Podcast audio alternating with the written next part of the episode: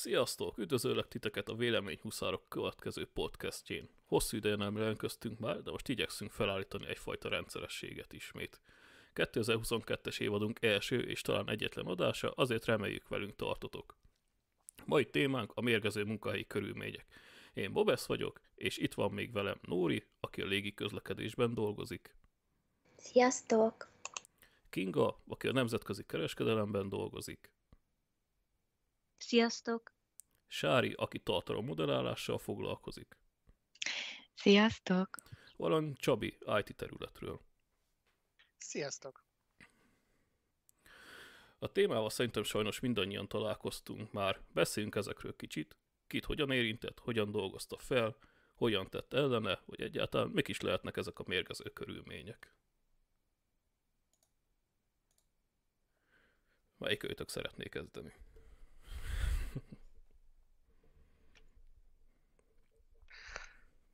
Hát...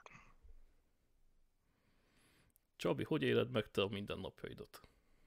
Mindennapjaimat? Hát nehezen. Igazából az utóbbi időben, főleg nálunk a mi területünkön azt vettem észre, hogy nagyon sok esetben úgy kell megoldani dolgokat, vagy úgy kell, a határidőkkel kell dolgozni, mint hogyha nem lenne holnap, tehát tegnapra kell mindent megoldani, azonnal meg kell oldani, semmire sincs megfelelő idő kidolgozni rendesen a működési elvet, tehát eléggé szervezetlenül működik mostanában.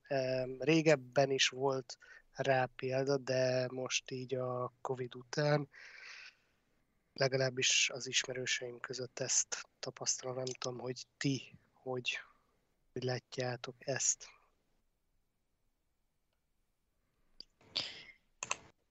Sári? Hát, ehhez igazából is így ezzel tudok azonosulni, úgymond, bár most pont ironikus kicsit nekem ez a témakör, ugyanis eddig szinte az összes munkakörülmény, amiben igazából léteztem, vagy dolgoztam, ugye mind az ilyen irodai munkákra értem ezt most elsősorban, azok mind ilyen nagyon rendezetlen, igazából toxikus, mérgező körülmények voltak, és sok-sok év után végre most sikerült egy olyan környezetbe bedolgoznom magamat, ahol jól érzem magam, és el tudom mondani, hogy egy egészséges környezet, tehát tulajdonképpen így meg tudom különböztetni, hogy mi is az, ami igazából tényleg nem jó, és helytelen, és nem egészséges, és mi az, ami működőképes. Az ezelőtti munkahelyem az egy nagyon úgymond bizarr élmény volt, tulajdonképpen hasonló felállítás, mint amit Csabi mondott, hogy a mindenféle struktúra és rendszer totális hiánya volt, ami egyébként nagyon furcsa is volt számomra, nem is értettem, hogy egy cég hogyan tud így tulajdonképpen működni, vagy fennmaradni, ezt nem is értettem, és ugye ezeknek az ilyen strukturálatlan, teljesen széthult környezeteknek általában az szokott a velejárója lenni, hogy hatalmas vagy nagyon erős a fluktuáció, ugye, tehát, hogy jönnek-mennek az emberek, két hetente váltakoznak a kollégák, és én is egy ilyen kolléga voltam, aki 2 hét után azonnal rájöttem, hogy én nem menekülni kell, és hát ez nagyon megviselt engem, a szervezetemet, a mentális, fizikális egészségemet, úgyhogy biztos vagyok benne, hogy ilyen tapasztalat sokunknak van. Esetleg, ha valamelyikötök szeretne hozzászólni, akkor hajrá! Csabi volt, aki először jelzett. Igen, lehet, hogy kicsit félreérthető voltam. Nálunk nem azzal van a gond, hogy nem lenne jól megszervezve akármilyen folyamatunk, hanem jelenleg nincs idő betartani a folyamatot, mert menni kell előre, ki kell rakni, meg kell csinálni, legyen meg, kész legyen, stb. Nem számít semmit, csak legyen meg ennyi. Tehát ilyen hajszoltság van akkor, ha jól értem. Igen, idő, mint hogyha tényleg nem lenne holnap, és csinálni kell. És ezt nem csak én érzem, így nagyon sok ismerősöm is ugyanebbe a ugyanezeket a köröket futja le, ugyanúgy IT területen, hogy mint hogyha most kéne elkölteni a világ összes pénzét bármire is. Kinga? Hát igen. Te mit tennél hozzá, te is jelentkeztél. Igen, tehát abszolút egyetértek Sárival, az emberek jönnek-mennek, szerintem ez a legnagyobb kvázi rákfenéje a mai világnak. Tehát az, hogy egy hatékony, egy effektív munkahelyet, munkafolyamatot építsünk fel, szerintem az lehetetlen. Én azt kell mondjam, hogy elég lojális dolgozó vagyok, majd csak 4 éve dolgozok a jelenlegi munkahelyemen. Egyébként azért is vagyok lojális, mert nagyon sok embertől hallok sokféle véleményt, és ahhoz képest egyébként rájövök, hogy bármennyi negatívum van az én munkájában is, nagyon sok a pozitívum. És ilyenkor igazából mindig rájövök, hogy mindig mérlegre kell tenni, hogy mik a jók és mik a rossz dolgok. És ez egyébként nagyon visszatartja az embert abból, hogy kilépjen. Ez lehet komfortzónának nevezni, de lehet inkább tényleg annak, hogy megbecsülöd, amit van, és tényleg próbálsz a pozitívumokra koncentrálni jobban, viszont kiemelném tényleg azt, hogy az emberek jönnek, mennek, ez annyira meg tud mérgezni egyébként bármilyen munkahelyet, hogy konkrétan minden hónap 1-én rendszeresen új kollégáink vannak, rengeteg. Én egy irodában dolgozom, előtte dolgoztam raktárban is, ahol ugye sokkal nagyobb kellene, hogy legyen a fluktuáció, hiszen az abszolút kvázi egy idény munka lenne, vagy egy alkalmi munka. Azt kell, hogy mondjam, hogy elég szomorú, hogy kvázi a raktárban tovább maradtak az emberek, mint a mostani irodai környezetemben. És még amit hozzátennék, amit magamnak gyorsan felírtam, hogy a második nagy dolog szerintem, ami eléggé meg tud mérgezni még egy munkahelyet, az a kill or you will be killed, tehát ölj vagy téged ölnek meg, ezt nyilván úgy kell érteni, hogy brutális nagy hatalomvágy van jelenleg a fiatalokban, vagy a kollégákban, legyenek az idősebbek is, akár főleg a fiatalok. Ez az egymáson áttaposás, önkritika hiánya, ugye az, hogy türelmetlenség, nem az, hogy kívánja egy pozíciót, egy fizetésemelést, és ez ugye, amivel vissza tudunk kanyarodni arra, hogy az emberek jönnek, mennek, és konkrétan itt veszik el szerintem a hatékonysága a cégeknek. Mindjárt Csárita, és ezt csak én is hozzáfűznék valamit. Nem tudom, ezt a részt ragadnám meg, hogy nagy a fluktuáció, és hogy ez probléma, hogy cserélődnek az emberek. Én ezt 2 oldalról fognám meg. Az egyik az, hogy miért. Ha a céggel vagy a folyamatokkal van probléma, akkor én is azt mondom, hogy ez egy valós probléma. Ettől függetlenül cserélődnek az emberek körülöttem, engem ez nem zavar. Az én szakmámban fejlesztő vagyok, elég gyakori a projekt alapon való munka, vagy bedolgozás, elvégzel egy projektet, megy tovább, nem tetszik neki az adott stack, vagy bármi, tovább lép, ennyi. Ezzel nincs probléma, ha normálisan vannak felépítve a folyamatok és az infrastruktúra, akkor ezt meg sem kell érezni szinte, hogyha jön egy új ember, vagy valaki távozik. Sári? Ez igazából egy személyesebb tapasztalatot akartam hozzáfűzni erről az úgynevezett egymás dominálásáról, vagy lenyomásáról, elnyomásáról, amit Kinga említett. Szintén az előző munkahelyre tudok visszatérni, hát nagyon, nagyon sok negatív tapasztalatot gyűjtöttem nagyon kevés idő alatt, tehát ez egy 2 hetes időintervallum volt, és ugye nyilván természetemből adódóan egy nagyon együttműködő ember vagyok, csapatjátékos is, illetve nyilván egyénileg is meg tudom állni abszolút a helyemet, ha arról van szó. Itt viszont egy, úgymond a betanítási folyamatom egyetlen egy embertől függött, és ugye amikor a betanítási folyamat egyetlen egy embertől függ, akkor általában az vagy oké lesz, vagy nagyon nem oké. Tehát vagy esik, vagy pedig működik, és sajnos itt a negatív oldalt tapasztaltam meg. Ugye az elnyomás az szerintem egy nagyon érdekes jelenség a negatív munkakörnyezetben. Ez a hölgy tulajdonképpen egy olyan reakciót produkált, amit még sosem tapasztaltam, pedig már azért én sem vagyok egy pályakezdő fiatal, de ilyen bizarr élményben sose volt még részem. Azt tapasztaltam, nagyon érdekes volt, és emellett, ahogy mondtam, nagyon furcsa és bizarr, hogy nem akart nagyon betanítani, nem akart nagyon sok információt átadni, nem akarta a dolgokat részleteiben elmagyarázni. Valahogy úgy éreztem, hogy nem szeretné, hogyha a munkát jobban csinálnám, mint ő. Mint hogyha ez így veszélyeztetné, vagy fenyegetné az ő jelenlegi pozícióját. Ugyanis érdekes volt a munka, nagyon hamar felvettem a fonalat, és nagyon sok innovatív ilyen megjegyzésem volt, javaslatom, igen. És ez valahogy, ez nagyon sok embernek a cégben tetszett, neki viszont nem.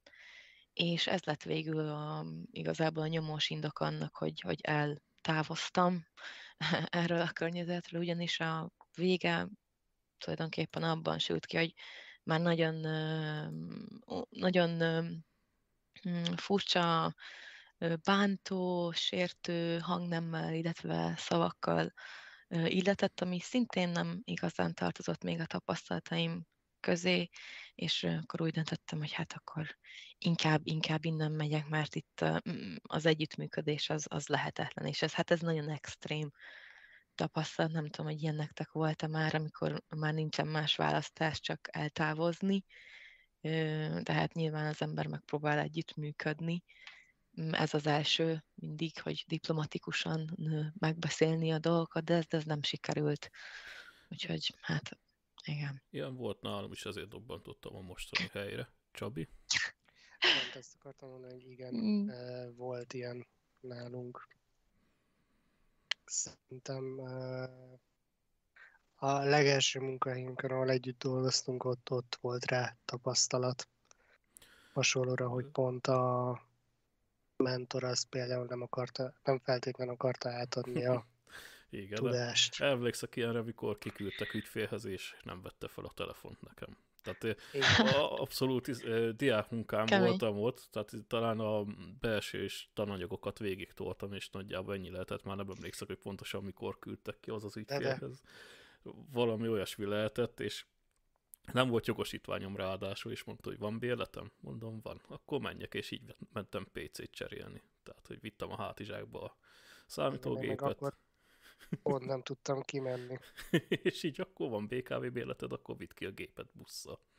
És ráadásul kint elakadtam valamivel, ami nem is csoda, tehát, hogy ugye nem ismertem, ez a probléma, hogy nem ismertem az ottani rendszereket, hogy mi hogy működik, mivel mi lehet a probléma.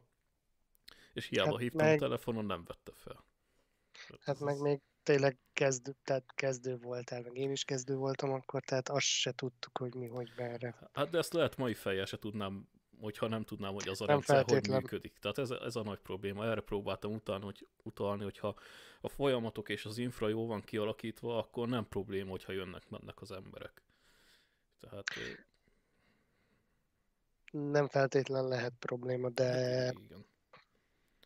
Ott is lehet még olyan, hogy esetleg egy nagyon, hogy mondjam, nagyon olyan alap, tehát cégen belül amikor megalapul egy cég, akkor megcsinálják az alap folyamatokat, és mindig marad egy ember, aki mindent tud, kezdetektől kezdve.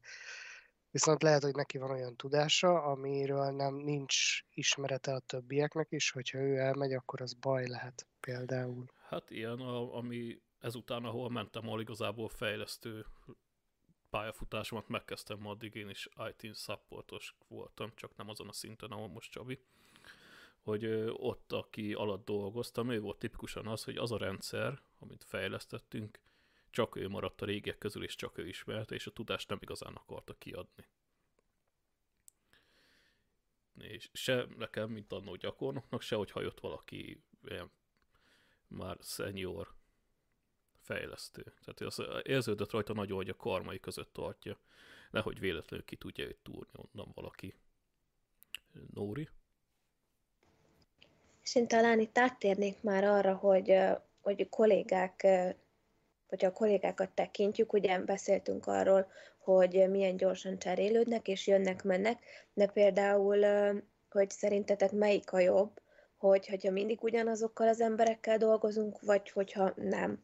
Mert például az én területemen én mindig másokkal dolgozom, és mindig észreveszem ezt, hogy ugye mindig jönnek az újak és az újak, és hogy például ez mennyire tud nehéz is lenni, de például jó is lenni. Két oldalról lehet ezt megközelíteni, tehát hogy mindig jönnek az újak, és mindig ugyanazokat a köröket le kell futni. Mindig minden nap be kell mutatkozni, mindig átbeszéljük, hogy ki honnan jött, és meg kell ismerni egymást, aztán lehet, hogy tényleg ezek a kollégák távoznak. És ugye, hogyha meg mindig ugyanazokkal dolgozunk, akkor meg tudjuk, hogy hogyan dolgozzunk a keze alá, vagy hogy ő hogyan dolgozik, mit tudunk várni egy adott napon tőle, és hogy ez is például megnehezíti ezt, hogy mindig jönnek az újak, ami nem baj, csak ez is egy érdekes megközelítés szerintem. Csabi? Hát igen, én a kettő között vagyok, mert a napi munkában nagyjából fixek a kollégáim, már egy jó ideje, viszont vannak külsős beszállítóink, és a külsős beszállítóknál ott hát nem is napi szinten, de legalább heti szinten vagy havi szinten mással dolgozunk. Általában igen, ott tud probléma lenni, hogy na akkor most neki újból el kell magyarázni, hogy mit is szeretnék. Úgyhogy igen, ezt át tudom érezni. Én is. Viszont van, amikor a visszájára fordul ez, és amikor esetleg egy jobb mérnököt kapunk, mint előtte esetleg. Sári? Nekem ez egy nagyon érdekes témakör a kollégák. Szinte talán majdnem ez az első prioritásom, nyilván a munkakör mellett. Az, hogy milyen emberekkel dolgozok együtt.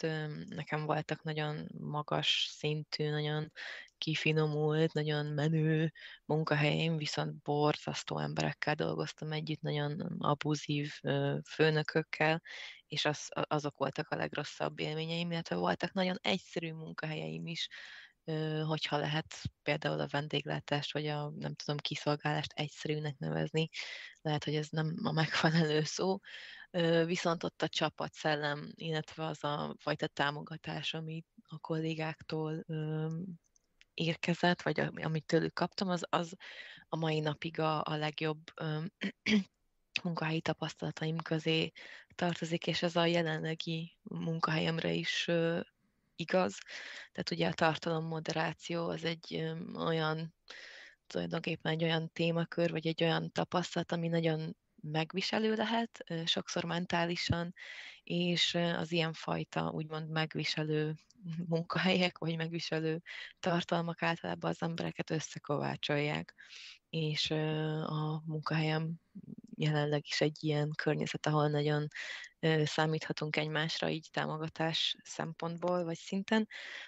És amikor egy-egy kolléga, akivel mondjuk több hónapja már összekovácsolódtunk, vagy esetleg megtanultunk együtt úgy működni, hogy mondjuk humorral kezeljük a nehéz szituációkat, akkor az mindig nagyon fájdalmas, hogyha például az a kolléga eltávozik, és akkor jön egy új ember, akkor mindig egy kicsit nehezebb. Tehát számomra ez egyébként nagyon fontos, és szerintem eszenciális egy egészséges környezethez.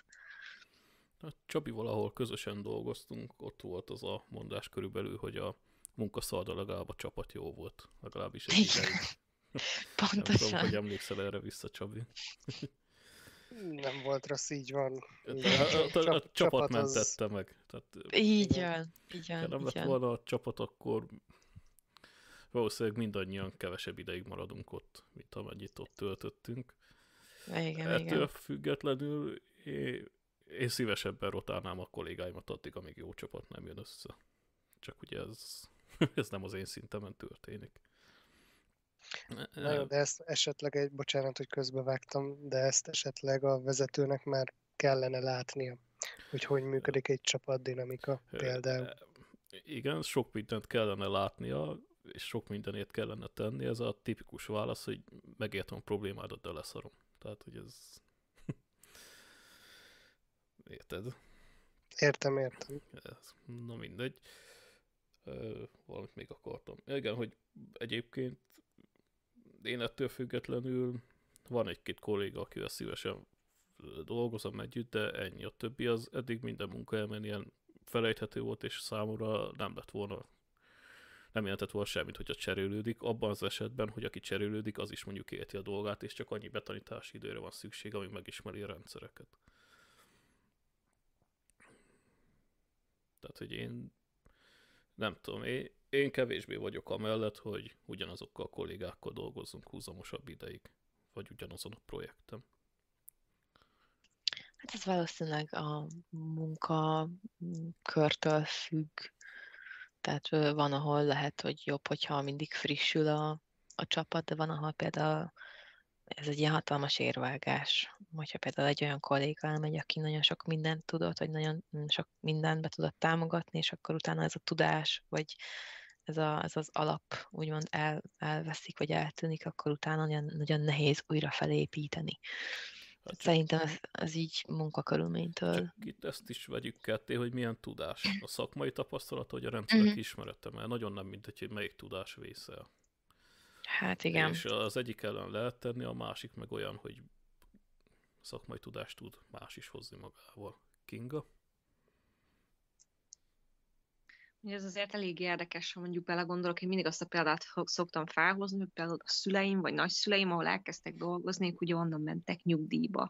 Tehát azért milyen durva szerintem ebbe belegondolni, hogy itt vagyunk mi, akik pont arról beszélünk, hogy mekkora fluktuáció, meg velem pont múlt héten történt meg, hogy tartottam egy tréninget az új kollégáknak, és bemutatkoztam, és mondtam, hogy már csak 4 éve dolgozom itt, és így egyszerre sziszentek föl, hogy úristen, és mi 4 év ahhoz képest, amit mondjuk a nagyszüleink lehúztak, hogy elkezdtek dolgozni 10 akárhány évesen egy helyen, és konkrétan onnan elmentek nyugdíjba. És valószínűleg ezt történt a kollégáikkal is, és például még a szüleim is azok a generációk, akiknek mondjuk életükben volt 2 vagy maximum 3 munkahelyük. És szerintem még amiről meg jelenleg beszélünk, hogy az emberek jönnek, mennek, látjuk őket 2 hétig, 2 hónapig, 2 évig, és már valaki mondjuk 4 éve ott van, akkor az már konkrétan ilyen veteránnak számít. Szerintem ez egyébként valahol szomorú. Én nem tudom elképzelni magamat, hogy mondjuk ilyen, nem tudom, 40 évig ugyanazon a helyen dolgozok. Egyrészt ugye a szakmai kihívás, másrészt, ha van egy olyan kollégára, akivel tényleg szívesen dolgozol együtt, szerintem azért egy ilyen 10-20 évet ugyanazon emberek között lehúzni, még akkor is, hogyha jó a csapat. Nem tudom, nekem szerintem ez már kicsit túl sok. Én egy zárkózott ember vagyok, valószínűleg ezért gondolom túl soknak, de nyilván minden nap más kollégával dolgozni az sem effektív. Itt azért vannak generációs és lehetőségbeli különbségek is szerintem itt, hogyha szülőkről, nagyszülőkről beszélünk, akárcsak munkaköri különbségekről, hogy ők az egész életüket egy helyen húzták le, vagy hogy a mi korosztályunk már kipróbálja magát sok területen, akár sok cégnél, sokfajta helyzetben. Legalábbis én így gondolom, hogy ez biztos egy hatalmas különbség köztünk. Akár több, nem feltétlenül egy országban. Igen, tehát ezt lehetne sorolni, igen, hogy mik között váltogatnak az emberek. Nem tudom, én ezt egy mondat...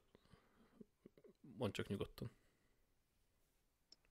Nem, csak jelenleg egyébként pont egy pár hete ültünk le vezető kollégákkal egy kötetlen beszélgetésre, és konkrétan így felmerült, hogy hogyan tartsuk meg a fiatalokat. Tehát igen, ez generációs különbség természetesen, és sokkal jobban, hogy említettem, én nagyon támogatom azt, hogy szabadok vagyunk, fiatalok, bárhol dolgozhatunk, bármit kipróbálhatunk, nem is kell a saját szakmánkban maradni, én sem maradtam benne. Az ember álljon több lábon, használja ki a lehetőségeit, viszont az tényleg egy óriási kérdés, hogy hogyan tartsuk meg a fiatalokat már egy pár évre is. Tehát nem 40 évről beszélünk most már, akár egy pár évre is. Igen, ez egy nagyon jó kérdés. Viszont én, ahogy ahhoz kicsit még visszatérve mondtad, hogy aki már 4 év ott van, az már veteránnak számít, és hogy valami ilyesmit mondtál, hogy ha valaki hamarabb elmegy, az neked túl rövid idő, vagy valami, nem tudom, lehet, hogy rosszul értettem. Vagy hogy te nem látod magad így, hogy 40 évig, de... Nem, Igen, azt nem látom, hogy én 40 évig ott dolgozzak, de azért szóval van egy középmérték az, hogy nem tudom, egy év után nem adom fel. Nyilván, ha valami nem működik, azt tényleg úgy hagyni kell, az abszolút egyetértek, ha valaki nem érzi jól magát, amíg van lehetősége, de én gondolom, hogy azért ahhoz alázat kell, hogyha az ember előre szeretne jutni egy adott cégen belül, és sokszor én azt látom a saját kollégáimon, vagy régi kollégáimon, hogy egy év alatt nem lett menedzser, nem kapott fizetésemelést, és hát jó, akkor innen tovább kell lépni.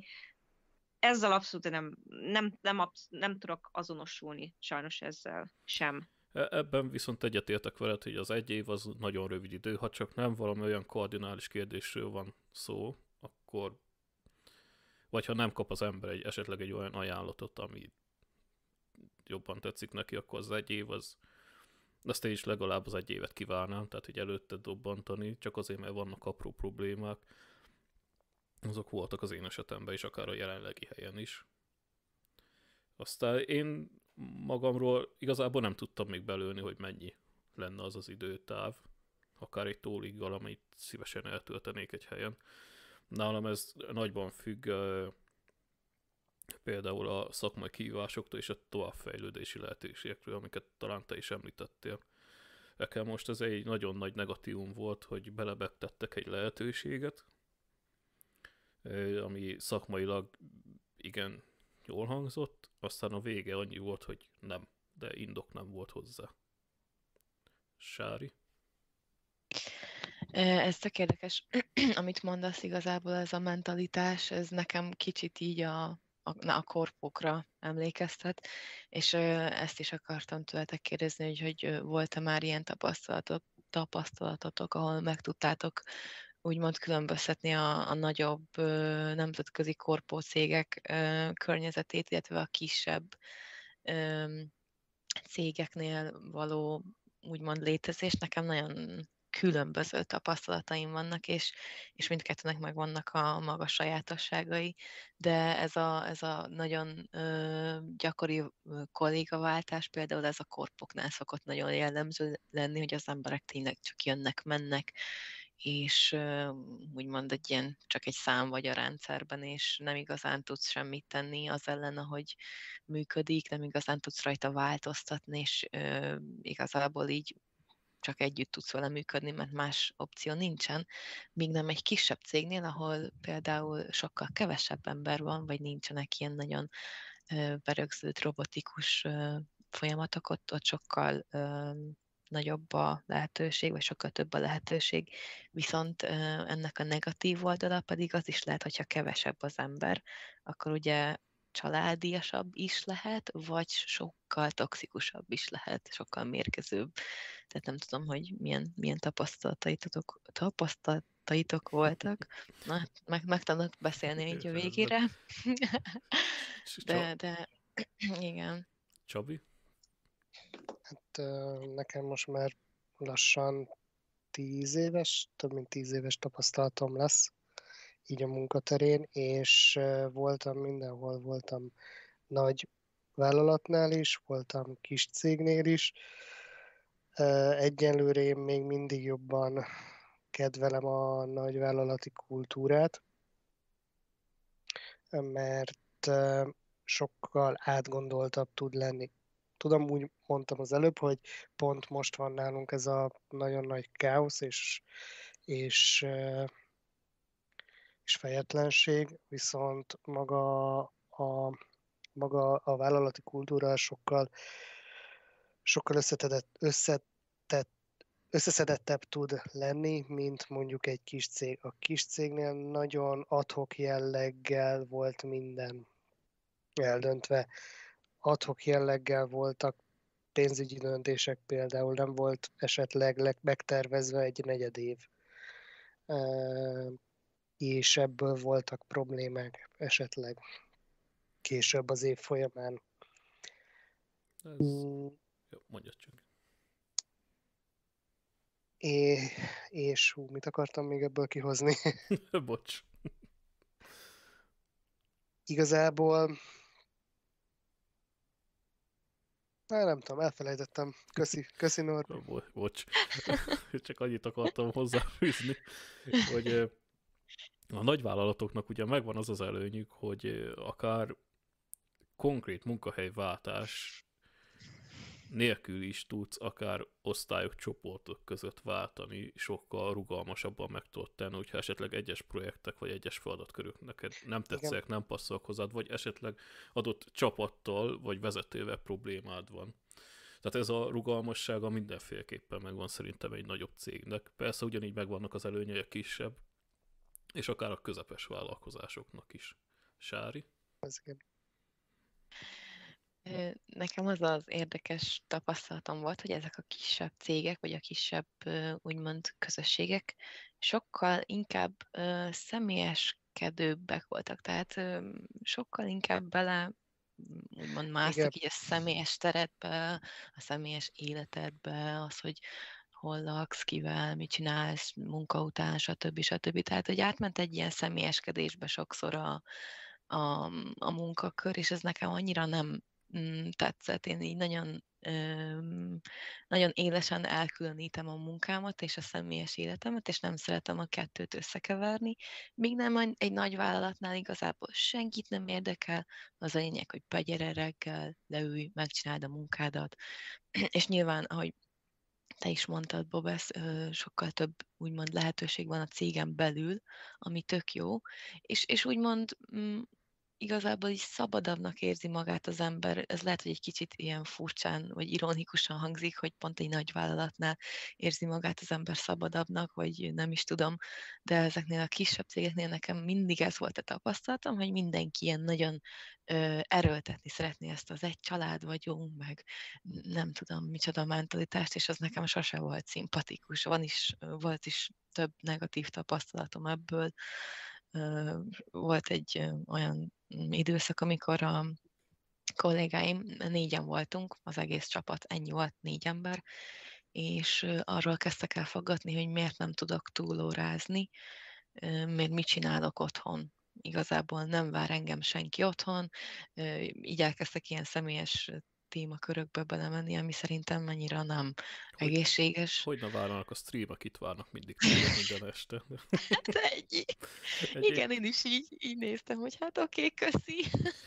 Ez nagyon kedves volt. Ezt, hogy mondod, hogy személyeskednek, és ugye ez negatívum, ez akár lehet egyrészt pozitívum is, hogy ugye sokkal hamarabb észreveszik, ha probléma van. Akár személyes. Egy nagy vállalatnál ugye ez könnyen elsiklik, hogyha nem olyan a vezető vagy a kollégák. Az is igaz, igen. Kinga? Igen, én a lehetőségek részt gyarapítanám, ugye például a nagyvállalatoknál, attól függően, hogy mekkora nagy a vállalat, én olyan cégnél dolgozom, hogy tényleg az egész világon jelen van, minden országban, és szerintem az egy óriási pozitívum, hogyha valaki egy másik országban szeretne dolgozni, nálunk nagyon-nagyon sok olyan régi kolléga van, akik konkrétan már több országban éltek, úgy élik le az életüket, hogy 10x évesen elkezdtek dolgozni cégnél, azóta éltek itt, ott, amott, bedolgozták magukat, a családjuk is idejött dolgozni. Tehát attól függően nyilván, hogy milyen a cég, az is nyilván mindig változó, hogy az adott cégnek az adott országbeli része milyen. Tehát azok közt is óriási eltérés van. Szerintem egyébként a nagyvállalatok ilyen téren a lehetőségek tárházai egyébként. Sári, te most jelenkezel, vagy csak úgy maradt a kezed? Csak úgy maradtam, bocsi. Jó, akkor Kinga, de kezdjék, bocsi, csak nem tudtam, hogy most. Úgy maradtam. Igen, ez egyébként lemaradt az előző, de igen, ez egy hatalmas pozitívum lehet, ha akár országokat is válthatsz így, hogy lényegében mondjuk ugyanabban a pozícióban dolgozol, esetleg csak más országba át tudsz kerülni, és ki tudod próbálni magad ilyen területen is. Abszolút. Ugyanakkor persze megvannak a szépségei a kis cégeknek, és megvan az előnye is, de ezek abszolút a nagyobb vállalatok oldalára írhatóak. És akkor ti hogy vagytok ezzel, hogy most a Covid alatt lett nagyon elterjedt, de már én például előtte is itthonról dolgoztam folyamatosan, és akkor így ilyen három dolog közül, hogy a home office,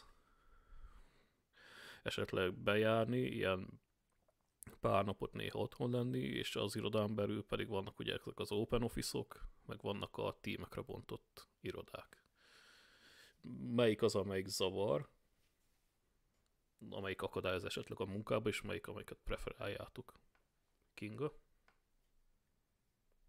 Nálunk ez pont ma volt ebédkor téma, mi 10 dolgozunk jelenleg egy irodában, ami szerintem már alapvetően sok, minden hétfőn kötelező bent lennünk, a többi nap az váltakozásban történik, és nemrég derült ki, hogy még az irodánkba plusz körülbelül 5-6 fő fog érkezni. Szerintem ez egyébként így elfogadhatatlan, tehát én ezt szóval is tettem többször, nyilván az egész háttérében költségcsökkentési okok állnak, amit abszolút megértek, viszont számomra a home office az egy nagyon kényelmes megoldás mindenféle szempontból, munka szempontjából is nagyon jó koncentrálni. Irodában jó egy kicsit szocializálódni, tehát én valahol a kettő között vagyok, én nagyon támogatom ezt a hibrid módozatot. Igen, ez a szó nem jutott eszembe. Egyébként most csak épp mindjárt szólítalak titeket. Mondod, hogy 10 fő az már neked sok. Igaz, ezt mondtad, és most lesztek 15-en egy irodában. Igen. Most igen. A 10 fővel én úgy vagyok, hogy ahhoz képest, amilyen open office-okban én dolgoztam, hogy voltunk olyan helyen is, ahol 100-an voltunk nagyjából. Tehát ez a tipikus, amikor outsourcolnak téged egy ügyfélhez, és az összes beszállítót berakják egy terembe. Képzeld el azt a 10 helyett. Én ezt nem tudnám elképzelni, tehát pont ugyanezt belehoztam fel, mint a Wall Street farkasában volt egyébként az open office, ezt nagyjából így kell elképzelned, de akkor adom is tovább a szót, és Sári volt az első. Köszönöm szépen, de szerintem Csabi volt egyébként. De én voltam, így gyors leszek. Hát ugye a témakörünkhöz akartam ezt a home office vagy on-site munkahelyeket így hozzá csatolni, ugye, hogy tulajdonképpen nekem tehát mind a két tapasztalatból most így sikerült sokféle ilyen, nem is tudom, tapasztalatot gyűjteni. A home office alatt az volt az érdekes, hogy ugye a kommunikáció egészen átalakul, egészen más, amikor ebbe a digitális térbe létezik az ember, és csak úgymond digitális avatarokkal beszél, tehát hogy a kollégádnak nem látod az arcát, nem tudod ki ő, csak így látod az avatarját, és akkor ugye nyilván így a kommunikáció egész más, és például sokkal, úgymond, sokkal direktebb lehet, illetve lehet nagyon indirekt is, és lehet nagyon például bántó is, vagy lehet nagyon, nem is tudom, mérgező is. Tehát ugye írkálni bármit lehet, illetve félre is lehet írni, félre is lehet érteni azt, amit az embernek írnak, ugyanis hát sok ember, ahány ember, annyiféle írásmód van, és van, aki nem tesz smiley-t a mondatok végére, vagy egy kicsit ilyen szárazan kommunikál, és azt mondjuk félreérti valaki. Még nem, amikor bemész ugye az irodába, és találkozol a kollégákkal, akkor meg totálisan más lesz az egész, és ilyen tapasztalatom is volt például ezzel a hölgyel, akit ugye a podcastunk elején említettem, aki nagyon óckodott attól, hogy betanítson engem. Amikor először bekapcsoltuk egymásnak a kamerát, ugye a Zoom meetingen keresztül, akkor rögtön megváltozott maga a kommunikáció is, illetve az együttműködésünk is legalábbis arra az 5 percre, ameddig be volt kapcsolva a kameránk, aztán nyilván visszatértünk a szokásos száraz és nagyon unprofessionális hangnemhez. De igen, tehát szerintem ez egy érdekes jelenség, amit én így megfigyeltem, mind a home office, a digitális kapcsolat, illetve mind a személyes fizikai jelenlét és kapcsolat alatt. Nem tudom, hogy mi erről a véleményetek. Mielőtt átadom Csabinak a szót egy mondatra, hogy a kamerával kapcsolatban nálunk egy időben belet vezetve, hogy mondta a vezetőség, hogy nekik nem tetszik, hogy egy statikus képet látnak. Yeah. Ezért azt hiszem hetente egy alkalommal, hogy be kellett kapcsolni a webkamerát és úgy beszélgetni. ezeken igen, a stand-upokon, ugye ennek a hátránya az, hogy a személyes teredbe beengeded őket, tehát ugye a saját lakásodba. Igen, de... igen. Jó, majd ezt lehet kifejtem, átadom most Csabi, akkor szót, aztán Kinga jön majd.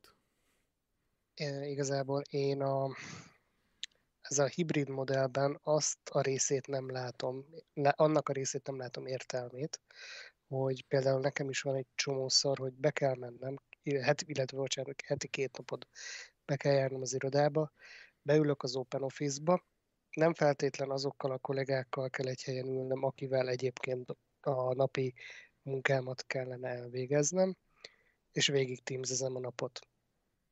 Ennek így nem feltétlen van értelme. Viszont ott a másik oldalról viszont, hogyha van esetleg egy nagyobb projektmunka, ami megköveteli az irodában való munkát, és ténylegesen arra egy pillanat türelmet kérek. Akkor addig Kingának átadjuk a szót, és akkor... Igen, ez elég érdekes megemlíteni, hogy ahogy mondtad, hogy valakit beengedsz a személyes teredben, nagyon érdekes, itt Hollandiában pont egyébként volt egy bírósági ítélet erről, hogy egy cég arra kötelezte a munkavállalóit, hogy egész állónap legyen bekapcsolva a webkamerájuk, hogy ezt megtagadta a munkavállaló, akit ezért még ki is rúgtak a tetejébe, és a bíróság egyébként neki adott végül igazat. És szerintem ez nagyon, nagyon érdekes volt, mert pont ő is erre hivatkozott, ugye, hogy mi az, hogy neki 8 órába be kell engedni a konkrétan a kollégáit a saját magánszférájába, és gondold el, amikor úgy dolgozol, hogy van mondjuk egy garzonlakásod, és mondjuk mögötted járkál a férjed, feleséged, gyereked, kiskutyád, bárki, tehát ez nagyon-nagyon kellemetlen is tud lenni. Úgyhogy ez nagyon-nagyon-nagyon érdekes kérdés. Egy fél órát bekapcsolni, én azzal egyetértek, 1 órás meetingre azzal is, de azért ezzel azért vissza is tudnak élni elég rendesen a munkáltatók újabban. Ez egyértelmű, ezt én sem támogatom, hogy folyamatosan be legyen kapcsolva, ugyanígy engem sem zavar egy stand-up vagy megbeszélés alkalmával, mert nálunk általában maximum csak egy stand-upon szokott bekapcsolva lenni. Ez meg, hogy hát igen, valaki egy kis galzomba él, ezt azt hiszem egy múltkori podcastben is elmondtam, hogy alapvetően nem értem az embereket. Persze erre voltak berendezkedve, hogy bemegy az irodába, ott dolgozik, hazamegy és semmi. És akkor mondtam el ugyanezt, hogy mikor mindjárt visszakapod a szót, Csabi, az online oktatás bejött, hogy a gyereknek kint az ebédlőasztalon egy ilyen üvegasztalon kellett írnia, mert hogy a gyerekszobában egy íróasztal sem volt, mert hogy bemegy a suliba, ott tanul, otthon meg semmi. És ugyanígy voltak az emberek, hogy egyszerűen nem voltak erre berendezkedve, hogy legyen egy íróasztala, amin bármit tud csinálni, nem csak dolgozni. Ugye mivel előtte is home office-oztam, nekem ezek így meg volt minden eszköz hozzá. Csabi, folytathatod? Igen, szóval ott tartottam, hogy annak nem látom értelmét, hogy bejárunk az irodába úgy, és ugyanúgy teamsezünk, mint amit egyébként otthonról is meg tudsz csinálni home office-ban. Viszont ugyanakkor van arra is példa az én körömben, hogy vannak nagyobb projektek, és arra azokra az időkre, amikor mondjuk meg kell tervezni azt a projektet, a projekttagok bemennek, és a közös irodarészben megtervezik, felvázolják a munkát, megtervezik. Az viszont nagyon hatékony tud lenni személyesen. Sokkal hatékonyabb, mint mondjuk Teams-en, online chaten, bármilyen módon. Ez az én véleményem szerintem. Illetve, hogy... mit preferálok? Én nem preferálom nagyon az Open Office-t, illetve ennek most már az új agyrém megoldását, amikor már shared desked van, tehát előre kell lefoglalnod az adott napra, hogy neked legyen asztalod. Nem is fixen van egy asztalod az irodában gyakorlatilag. Igen, azt együtt csináltuk, azt a költöztetés, még most nem akarom kimondani annak a cégnek a nevét, akit költöztettünk a nyugati környékén, ahol először láttam a seldeszkes megoldást, igen. Ahol az asztalok mellett volt egy kis pici fak, hogy még a bögrédet is oda kell nap végén berakni, mert nem biztos, hogy onnan fogsz dolgozni más. Igen, konkrétan most nálunk ez sincs egyébként.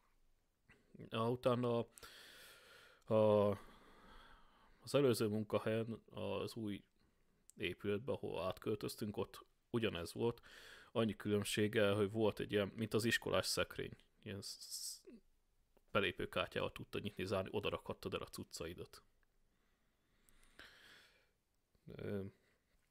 Ez meg, hogy bemész és olyanokkal vagy együtt, akikkel nem is egy projekten vagy, az valóban zavaró és nem tud igazán konstruktív lenni. Nálunk erre az a megoldás van, hogy egy alkalommal kell havonta bemenni kötelezően, és így megvan oldva, hogy ugye, hogy olyanokkal legyen bent, akikkel együtt dolgozol. Viszont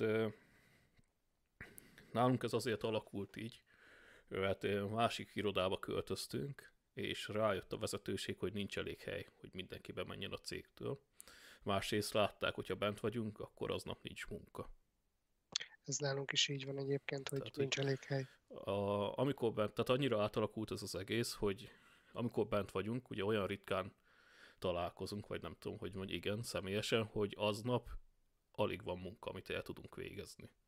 Mert megy a beszélgetés, az ökörködés és hasonlók. Sári? Még ehhez a témakörhöz akartam így hozzászólni egy kicsit, amikor arról beszéltünk, hogy milyen érzés az, amikor ugye a home office-ba beengedjük a munkáltatót a személyes terünkbe, vagy személyes környezetünkbe, és hogy ez mennyire kellemetlen tud lenni. Nekem ezzel kapcsolatban van egy ilyen tök furcsa tapasztalatom a mostani munkahelyemmel. Ezt nagyon nehéz volt megszokni, de már megszoktam egyébként. Én ugye az irodából dolgozok, viszont az iroda annyira ilyen, nem is tudom, hogy magyarázzam el, annyira ilyen titkosított, vagy annyira ilyen high security minden. Ugye a tartalom, amivel foglalkozunk, amit moderálunk, az annyira úgymond titkos, és annyira nem lehet, nem szivároghat ki, vagy nem is tudom, hogy mondjam, hogy mindennel próbálják ugye védeni. És amikor beérkezek az irodába, akkor van egy külön helység, egy külön ilyen úgynevezett locker room, ahova be kell zárnunk ilyen kis dobozokba a személyes tárgyainkat, tehát tulajdonképpen a biztonsági kaput, hogyha átlépjük, akkor csak a kis kártyánk lehet nálunk, és ugye semmi, se telefon, még egy toll vagy egy papír sem, tehát hogy abszolút semmi olyan termosz se lehet nálunk, vagy olyan üveg, tehát egy üvegvíz, például, hogyha az üveg, vagy a műanyag palack nem átlátszó, és nem látják a biztonsági őrök, hogy milyen tartalom van benne, akkor nem vihetjük fel, mert lehet, hogy nem tudom, valami bomba, vagy nem tudom, valami varázsszer, nem tudjuk igazából pontosan. És nagyon furcsa érzés volt, ugye bejönni az irodába az első munkanapomon, és így teljesen lecsupaszítottak, úgymond, és a telefonomat elvették. Itt vagyok, ugye, hát már nem vagyok olyan fiatal, én se, és nem bizarr érzés volt, amikor így egy felnőtt embernek elveszik a telefonját, és bezárják egy kis dobozba, és akkor így kellett fölbatyogni ezekhez az asztalokhoz, ugye, ahol dolgozunk, és hát nyilván nagyon furcsa volt, kicsit úgy éreztem, mintha így nem tudom, így elvették volna a személyiségemet, vagy a személyes dolgaimat, és akkor én is csak egy ilyen kis kártya vagyok, aki fölsétál, leül, megcsinálja ugye a dolgot, igen, de nyilván ez egy ilyen tényleg full bizarr tapasztalat volt. Nagyon... De csak egy név vagy a cégnek. Igen, pontosan.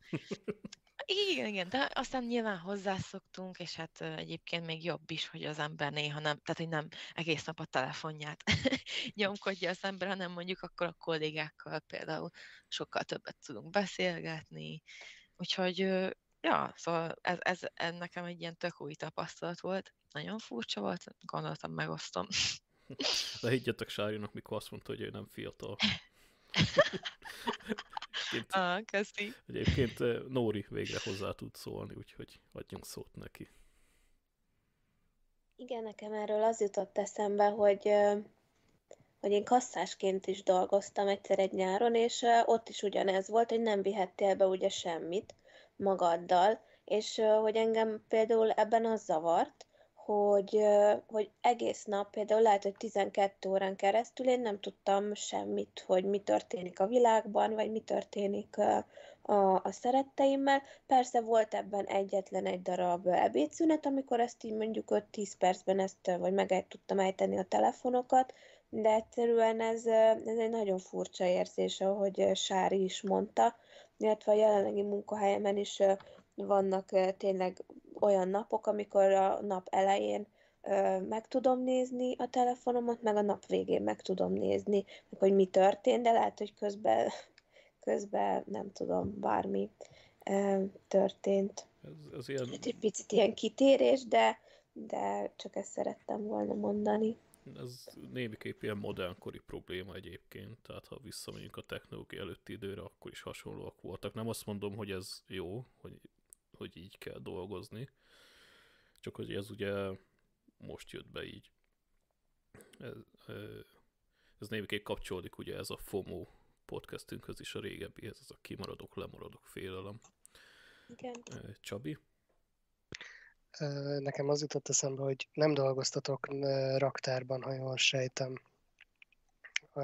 Mert ott szokott olyan lenni, hogy le kell adni a személyes dolgaidat esetleg, és kilépéskor, belépéskor megbotoznak, átvizsgálnak. Megbotoznak. Megbotoznak, ja. Igen. Én botot mondtam, de nem volt. Az durva. Hát jó, figyelj, hogyha kihozol valamit, akkor megbotoznak. Jó. Kemény. Nekem egy olyan tapasztalatom volt autóalkatrész raktárban, és méghozzá olyan részlegen, ahol tárcsafékeket kellett pakolni, és tárcsafékeket raktároztak, ott voltam. És ott a kilépéskor motoztak meg, hogy nehogy kivigyek tárcsaféket. Nem tudom, hogy láttatok. Hát ezt akarom mondani, hogy nem tudom, hogy láttatok-e már, meg fogtatok-e már súlyra is. Azt én el nem tudom képzelni, hogy valaki kihozza. Szóval igen, ez... Mindent meg lehet oldani, ha nagyon akarja az ember, gondolom. Azt én. Sári, most jelentkezel, vagy megint fel? Nem, bocsi, még mindig úgy maradtam. Jó. Nem megy ez nekem, gyakorolni kell. Semmi baj, nem baj. Nóri? Igen, és szerintem még hogyha visszakanyarodnánk így a legelső ponthoz, ugye mérgező munkahelyi körülmények, hogy a túlhajszoltságról esetleg, vagy a túlvállalásról, ha még így beszélnénk, szerintem azt is így meg tudnánk egymással osztani, hogy ki mit tapasztal például napjainkban, mert ugye megint csak visszatérünk oda, hogy a Covid idején voltak olyan időszakok, amikor például személyesen tapasztalatból, hogy volt, amikor semmi ilyen munka nem volt, aztán így ránk zúdult mindent, hogy ezt ti hogyan érzitek napjainkban például. Hát akkor kezdem most én, ha nem probléma, aztán átadom annak, aki jelentkezik. Én ezt hogy mondjam, ennek a home office-nak például van egy olyan hátránya, hogy kollégákkal beszélek, hogy mivel nekik ez esetleg, elnézést, ez egy teljesen új terület volt, hogy otthonról dolgozni, nem kell bemenni, hasonlók, hogy belecsúsztak abba a hibába, hogy felkeltek ugyanúgy, amikor felkeltek volna, és egyből leültek dolgozni, valamint nap végén nem álltak fel, amikor vége volt a munkaidők, mert hát otthon van, még belefér még ezt megnézni, azt megnézni. És erre panaszkodnak elég sokan. Ezzel nem viszont nem tud tenni senki, csak te magad, például ilyen esetben.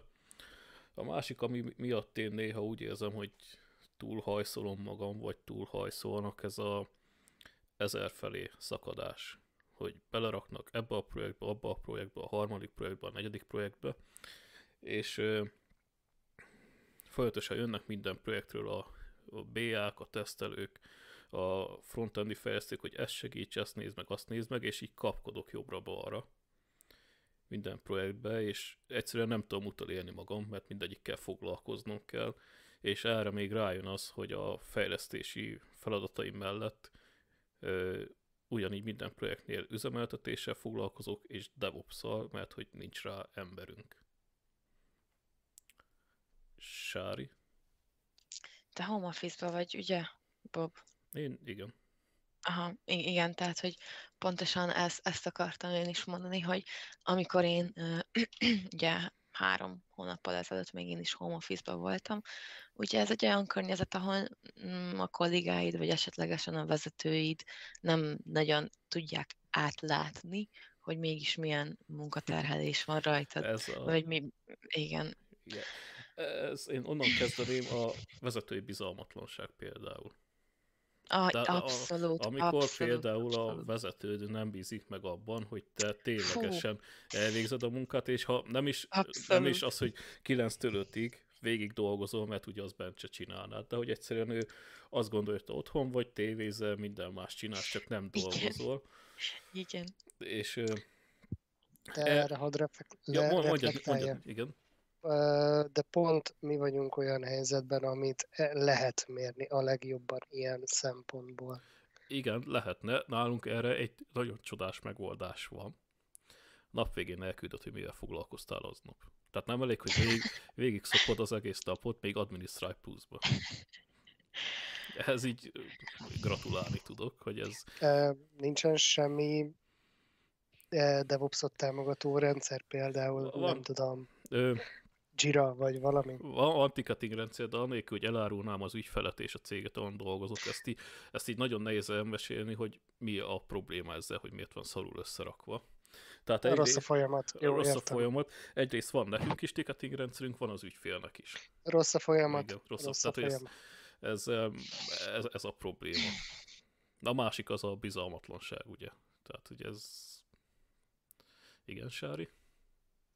Na bocsi, csak egy rövid tapasztalatot akartam szintén megosztani. Megint így előjönnek ezek az elásott emlékek. Most, hogy erről beszélünk. Nagyon bizarr szintén. Volt egy főnök, aki ugye hát igazából én is akkor is egy olyan munkakörrel foglalkoztam, amit simán vissza lehet keresni, tehát hogyha szeretnél a főnök megnézni, hogy mivel dolgozok, vagy mit dolgoztam aznap, milyen munkát végeztem, akkor igazából megnyit egy statisztikai oldalt, vagy elemzést, és megnézi, hogy nem tudom, hány rendelést készítettem aznap, vagy bizonyos, nem tudom, termékről. Ez egy ilyen munkahely volt, ez még annó, egy évvel ezelőtt.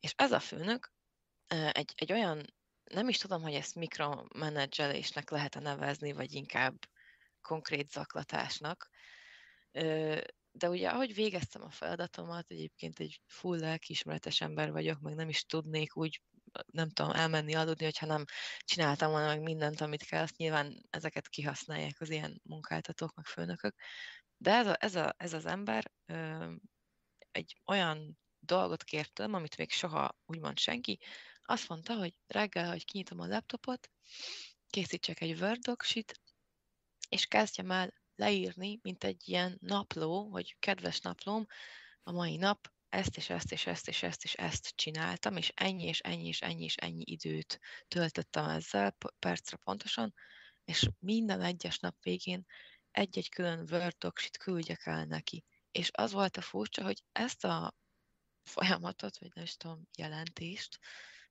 csak nekem kellett elküldeni a csapatból. Itt ebben a környezetben egy kicsit úgymond ki voltam nézve, egy kicsit meg voltam úgy bélyegezve, hogy hát én vagyok a furcsa egyedülálló lány, aki nem akar túlórázni, pedig túlórázhatna, mert nem várja senki otthon.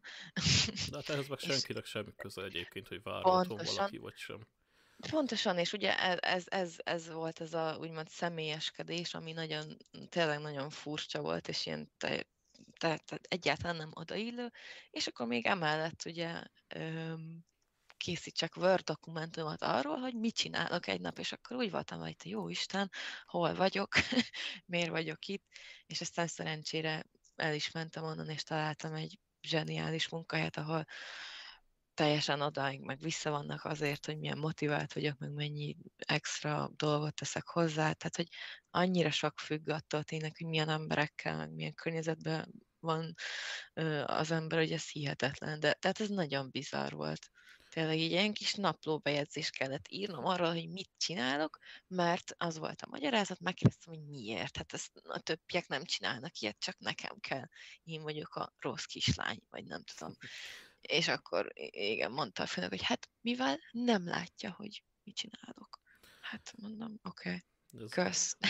Nálunk egyébként ez a levél csak a fejlesztőkre vonatkozik valamiért. Érdekes. Holott én teljesen máshogy látom a dolgot, így nem, mi nem dolgozunk, de ezt most engedjük el, ilyen fasiszta levélnek hívjuk mi ezt. Aha. Igen, igen, tényleg ilyen megkülönböztető tapasztalat volt nekem is, hogy én így meg voltam ott különböztetve. Egyébként nonsens, hogy a ticketeket kezelem, ugye fejlesztőként komitokat írok, tehát hogy rengeteg helyen vissza lehetne jelzni, de azért még e-mailbe is csináljak el egy... Ja, Nóri? Én úgy gondolom, hogy ugye a Sári említette ezt a mikromanagementet, és Kinga szeretett volna erről beszélni, azt hiszem, mert ugye a vezetőség kapcsán, hogyha erre is egy kicsit kitérnénk szerintem. Persze, mondd csak nyugodtan, tehát, Kinga. Igazából szerintem ez volt az elmúlt 4 évem olyan jellegű tapasztalat, ami legjobban leírja azt, hogy mennyire tud mérgező lenni egy munkahely. Szerintem az, hogy milyen a menedzser. Nem csak, de nekem legfőbb kép az, hogy milyen a menedzser. Ugyanaz a feladatkör, még akkor is, ha rengeteg a munka, ha jönnek már a kollégák, ha nem újra áll a cég, például a anyagiakra, az inflációra, emelés, többi. Szerintem, ha egy tisztességes, megértő, abszolút normális menedzser vezeti a csapatot, az teljes mértékben meg tudja változtatni azt is, hogy az embereket ott tartsa, motiválja, bízzanak egymásba, ne legyen félsz attól, hogyha beteg vagy, akkor mert azt mondani, igen, hogy beteg vagyok, és most már tényleg betegre kell mennem, versus azzal, hogyha egy olyan mérgező főnök, vagy hívjuk bárkinek, vezetett csoportot, akihez gyomorgörcsel mész be, és nem tudod, hogy most kilépj, hagyd magad mögött azt a csapatot, amit egyébként szeretsz, azt a munkát, amit szeretsz, azt a céget egyébként, amit kedvelsz, és egyébként ez az ember fejében benne van, legalábbis az enyémben, hogy engem ez például annyira rettegésben tart a jövő szempontjából, hogy most van egy nagyon-nagyon jó menedzserem, mi lesz, ha elmegyek, és találkozok még egy olyannal, amilyen nem volt, és kezdődik ez az a gyomorgörcs, a pánik, a rettegés az elejétől. Szerintem ez nagyon esszenciális. Sári kész felemelésében nem bízok, úgyhogy Csabit szólítom meg. Jól tetted. Hát, igen, itt lehet megkülönböztetni szerintem azt, hogy ki lesz a vezető, aki mögé fel tud sorakozni maga a csapat, vagy ki az, aki főnök. Szerintem ezt így lehetne a legjobban megfogni.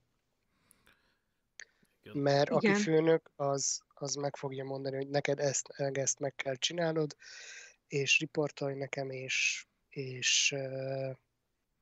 még akkor is, hogyha nincs értelme, a vezető meg együtt dolgozik a csapattal szerintem. Legalábbis ez nekem ez a meglátásom.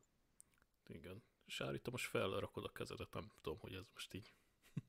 Igen, most láttam, hogy Nóri jelentkezik, aztán gondoltam, hogy inkább adjuk Nóri át neki a szót. Igen, vagy az is ide tartozik, ez a nem megfelelő támogatás, tehát a támogatás hiánya, és ez az elveszettség, vagy a tehetetlenség, és hogyha találkozunk egy ilyennel, vagy van egy ilyen menedzser, vagy menedzsment, tehát amikor nem jön válasz az e-mailekre, nem veszik fel a telefont, és akkor egy ilyen teljes elveszettségérzés tud eluralkodni az emberen, és érzi az ember, hogy amúgy mindent jól csinál, de hogy nincs meg ez a megfelelő támogatás, mondjuk. Sári? Hát ugye, amit Kinga említett, ez a úgymond folyamatos szorongás és gyomorgörcs, szerintem az a legrosszabb. Tehát én tényleg sok évig olyan helyen dolgoztam, ahol már szombat reggel rágörcsöltem a hétfő reggelre, és hát amikor az ember már a hétvégén azon szorong, hogy milyen lesz a hétfő, az onnan lehet tudni, hogy ez egy nagyon egészségtelen munkahely, vagy nem is tudom, nem biztos, hogy megfelelő nekünk, főleg nem évekig, és egy idő után azt hittem, hogy lehet, hogy ez normális, hogy tényleg az ember folyamatosan szorong, folyamatosan fél attól, hogy mit fog épp a főnök mondani, hogy most éppen, ha megpingelnek Outlookon, akkor most éppen miért, vagy nem is tudom. És aztán most ugye bekerültem ebbe a másik környezetbe, ahol abszolút semmi nyoma nincsen a szorongásnak, nincsen gyomorgörcsöm, tehát, hogy annyira durva a különbség, hogy tényleg iszonyatosan sok múlik szerintem is a vezetőségen. Egy olyan vezető, aki mondjuk megértő, kedves, és mondjuk motiválni, és akitől nem félsz.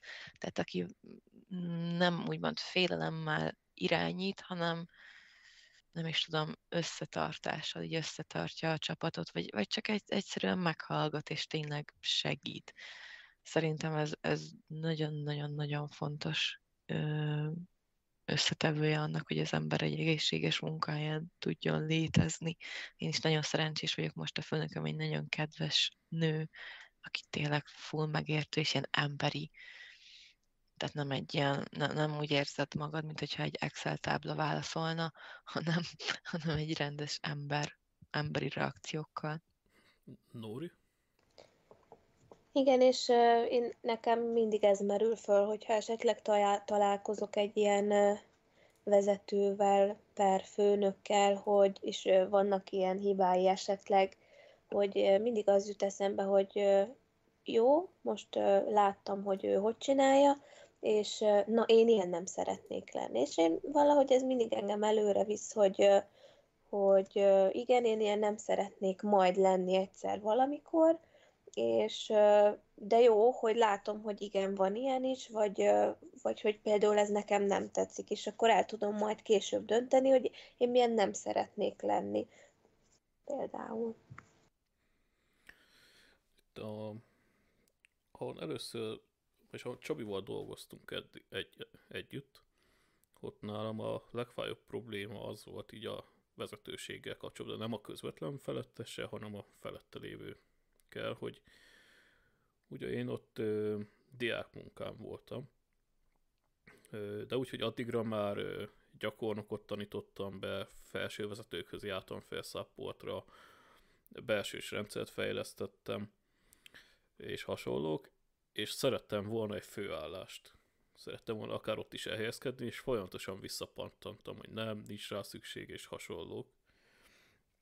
Aztán nyílt egy pozíció, amit meg lehetett volna pályázni, mivel elment egy kollégánk, hogy VIP supportos lehet, főállású VIP supportos kell, aki ugye felmegy a felsővezetőket támogatni. Elmentem rá, és a válaszuk az volt, hogy nincs meg a kiállásról, meg hasonlók hozzá, miközben diákmunkásként, gyakornokként ugyanazt a feladatot végeztem el.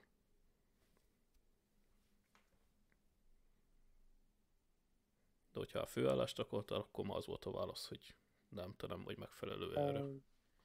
Igen. Ugyanezeket a köröket én is megjártam ugyanannál a cégnél.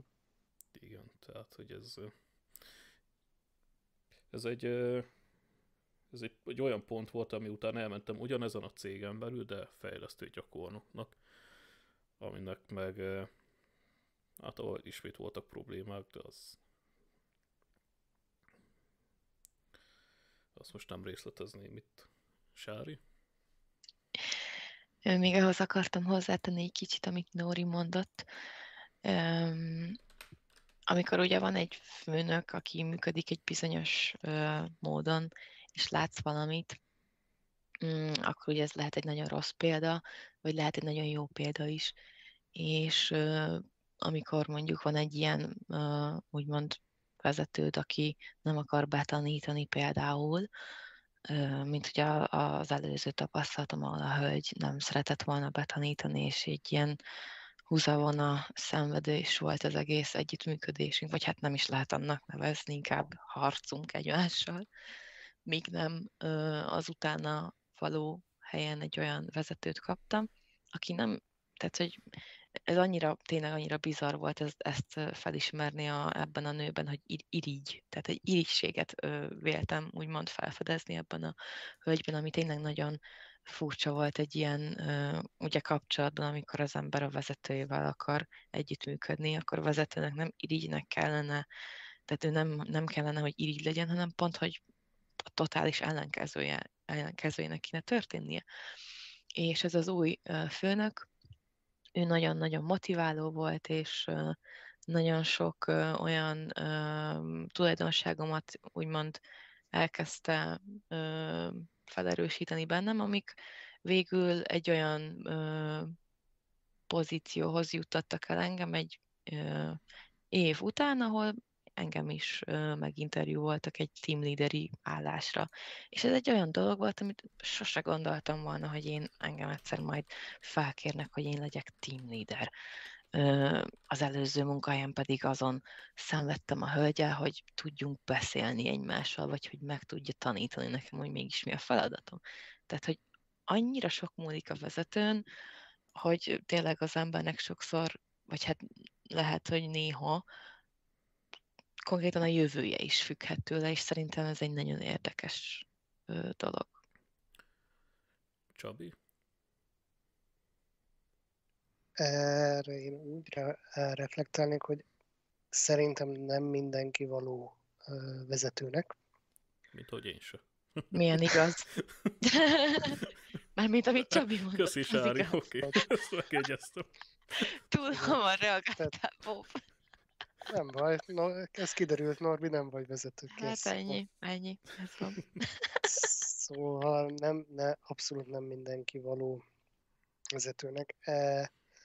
Ezt észre kell tudnia szerintem venni az adott embernek, hogy ő ebben jó-e vagy nem. Sok esetben nem veszi észre. Ez tény, viszont iszonyatosan nehéz maga az, hogy jól csináld azt a menedzselését a csapatodnak. Iszonyatosan sok mindent esetleg hozol ösztönből, legalábbis egy jó vezető szerintem sok mindent hoz ösztönből, de sok mindent ugyanakkor tanul is közben, miközben csinálja a munkáját, illetve ahogy vezeti a csapatod, a visszajelzéseket, amit a csapattól kap, esetleg jókat, rosszakat, ugyanúgy, ha jó visszajelzés, azt ugye nyilván az egy jó önbizalmat ad neki, viszont a rossz visszajelzéseket meg hogy építi be, hogyan tudja azt esetleg javítani, a valódi rossz visszajelzéseket, hogyan tud abból építkezni, szerintem ez is nagyon fontos egy vezetőnél, és ezt nagyon sokan nem csinálják. Amit meg kell tanulni, átadni az irányítást is, tehát hogy az a... Igen. Volt egy olyan felettes, aki, tehát rengeteg ügyfélre és rengeteg projektre szakadt szét a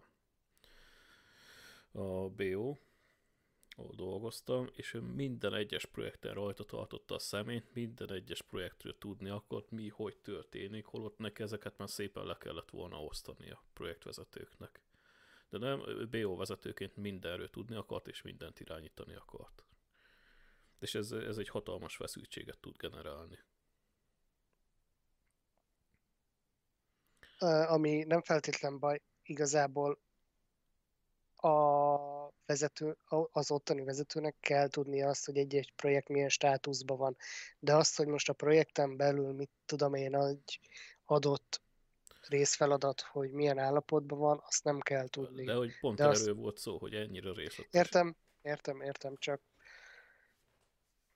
saját tapasztalat, mert már nekem is van egy saját csapatom, és ott is nekem a munkájukat kell beosztanom, és mondjuk van egy nagyobb munka, az több kis feladatra bontjuk, és nekem már azt nem kell tudnom, hogy például az alfeladatot ő hogy fogja megoldani, tudom, hogy meg tudja csinálni, ügyes, megcsinálja, én nekem csak azt kell tudnom, azt kell utána fölfele kommunikálnom, hogy áll maga a nagy feladat.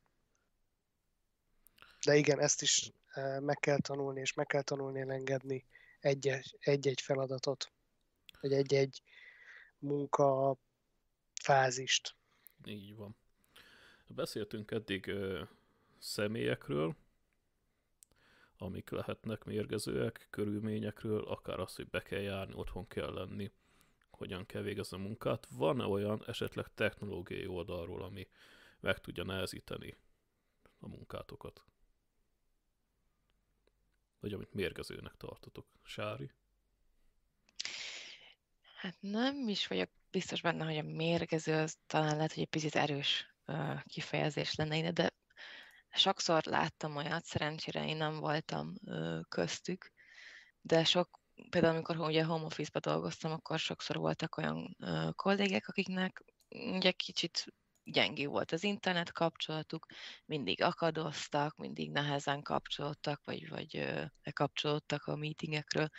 És sokszor azt figyeltem meg, hogy egyes kollégákat nagyon, úgymond, feszültek lettek, vagy elkezdték őket így egy kicsit megkülönböztetni, vagy rossz nevekkel illetni, hogy már megint a rossz internet kapcsolattal, és hát ugye ez tényleg annyira kellemetlen, és az ember nem tehet róla, de mégis úgymond megszólják érte, és hát, igen. Ez kicsit hozzászól, hogy nem tehet róla, ez egy picit ugye technológiai analfabetizmus is, vagy hogy nevezzem, anélkül, hogy megsértenék bárkit. Nekem is vannak ilyen kollégáim, akinél folyamatosan elmegy az áram, folyamatosan szar az internet, szar a gépe, meg minden. Igen, igen. Nálam ez azért meg van oldva, bár hát nagyon stabil az internet, de volt egy-két olyan alkalom, amikor tényleg így probléma volt, és egy fontos megbeszélés lett volna. Én előveszem a mobil internetet, és van, és dolgozok, lementem vidékre, ott is abban a lakásban nagyon szar mikrohullámú internet volt, elővettem a mobilnetet, kiraktam a párkányra, és dolgoztam. Tehát, hogy ezek azért nem megugorhatatlan problémák. Most nyilván én alvállalkozóként dolgozok, ezekről magamnak kell gondoskodni, ha valaki alkalmazott, erről meg ugye a cégnek kellene gondoskodnia. Tehát, hogy ez engem is frusztrálni tud, mikor ilyen kollégáimmal kellene megbeszélnem, és folyamatosan van valami. És erőlteti a videóhívást, és akkor már a hangját se hallott tőle. Tehát, hogy ez ilyen... Igen, akkor általában egy ilyen pixellel próbálsz kommunikálni, és akkor az nagyon... Hát ez még nem is érdekel, mert nem nézek oda, csak ugye a hang is akadozik innentől kezdve. A nagyon rossz mikrofon a túloldalom. Az is ilyen például, igen. Vagy például nekem a másik ilyen, hogy nagyon zavaró tud lenni, azok a gyerekes kollégák. És itt most nem a gyerekek ellen vagy. Jó, igen.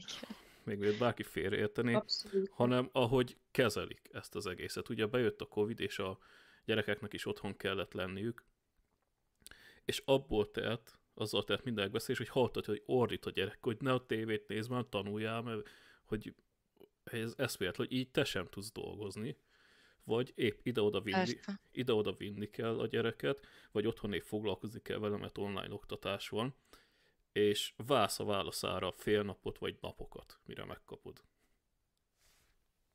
Kinga?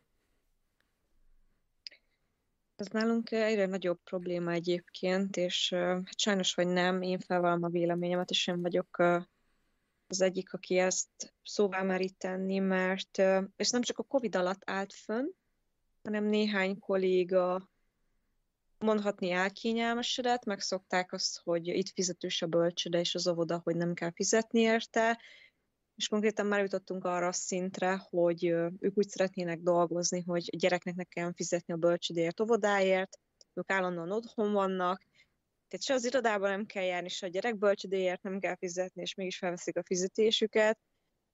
Így, hogy a Covid után vagyunk, és minden visszaállt a régibe, én ezt abszolút el nem tudom megérteni, mert egyrészt ez nem fair másokkal szemben, másrészt pedig szerintem a munka az a hely, ahonnan mindenki a kenyerét keresi, amiből eteti a családját, és szerintem egy kicsit több tiszteletet érdemelne a munkahelyünk, és hogy tényleg ott keressük a kenyérre valót. Így van, ezzel egyébként én abszolút egyet tudok érteni. Nem tudom, a többiek hogy vannak ezzel. Hát szerintem egyébként ez egy nagyon erős és nagyon fontos pont, amit Kinga mondott, ugye a tiszteletnek a hiánya, és szerintem a Covid alatt, a home office környezet alatt ez sokkal inkább felerősödött már, mint a tiszteletnek a hiánya, tehát a tiszteletlenség ugye pont abból a jelenségből adódóan, hogy a főnök nem látja, hogy mit csinálsz. Tehát mondjuk, hogyha van egy napi targeted, vagy van egy valami, amit le kell adnod a nap bizonyos pontjáig, akkor azt gyorsan megcsinálod, és aztán lefekszel aludni. És akkor, hogyha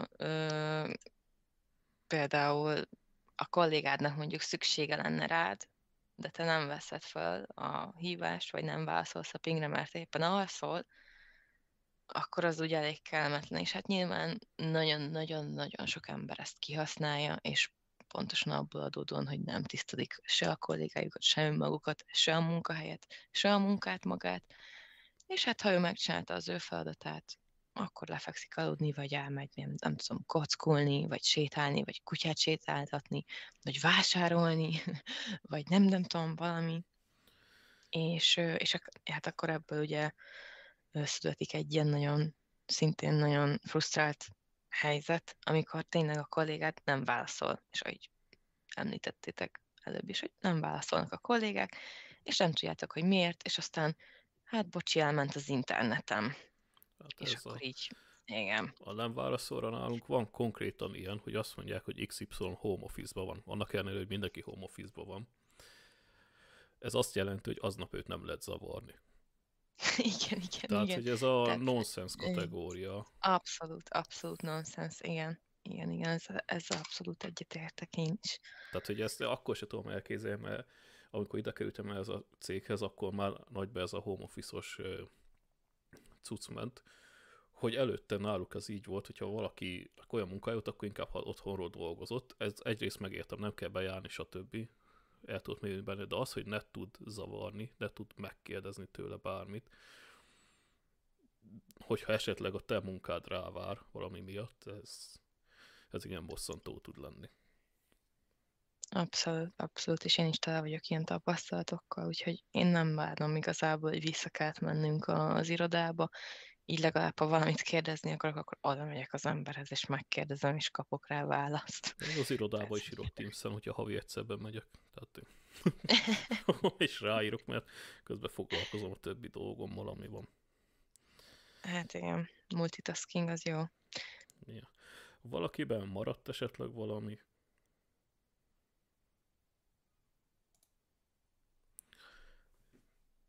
Szerintem kapcsolatban? Hát bármi, amiről az elmúlt másfél órában beszélgettünk. Szerintem tartalmas volt nagyon a beszélgetés, nagyon sok véleménnyel, meg tapasztalattal, és szerintem elmondhatjuk, hogy mindenki nagyon sok tapasztalattal rendelkezik, főleg ezen a téren. Aztán reméljük, hogy a sok negatívum mellett azért vannak még pozitívumok is az egyes napokban. Remélem. Mondod, hogy ilyenkor akarod lezárni, mikor végre vannak hallgatóink élőben. Vannak hallgatóink? Van, igen. Felkestek. Igen. Nem baj, akkor fenntartjuk az izgalmakat a következő epizódban. Miről lesz majd szó? Az jó, azt még nekünk is ki kell találnunk. Mint a legjobb Netflix epizódok, mindig a legjobb résznél lesz vége. Mi is olyanok leszünk. Igen, jó, akkor... Tehát, hogyha nem marad senkivel semmi, akkor nem tudom, összefoglaljuk, hogy mik azok a pár pontba, mi az, ami meg tudja keseríteni a mindennapi munkát.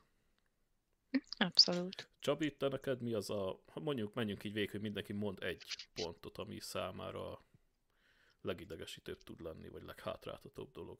Csabi? Maga a munka.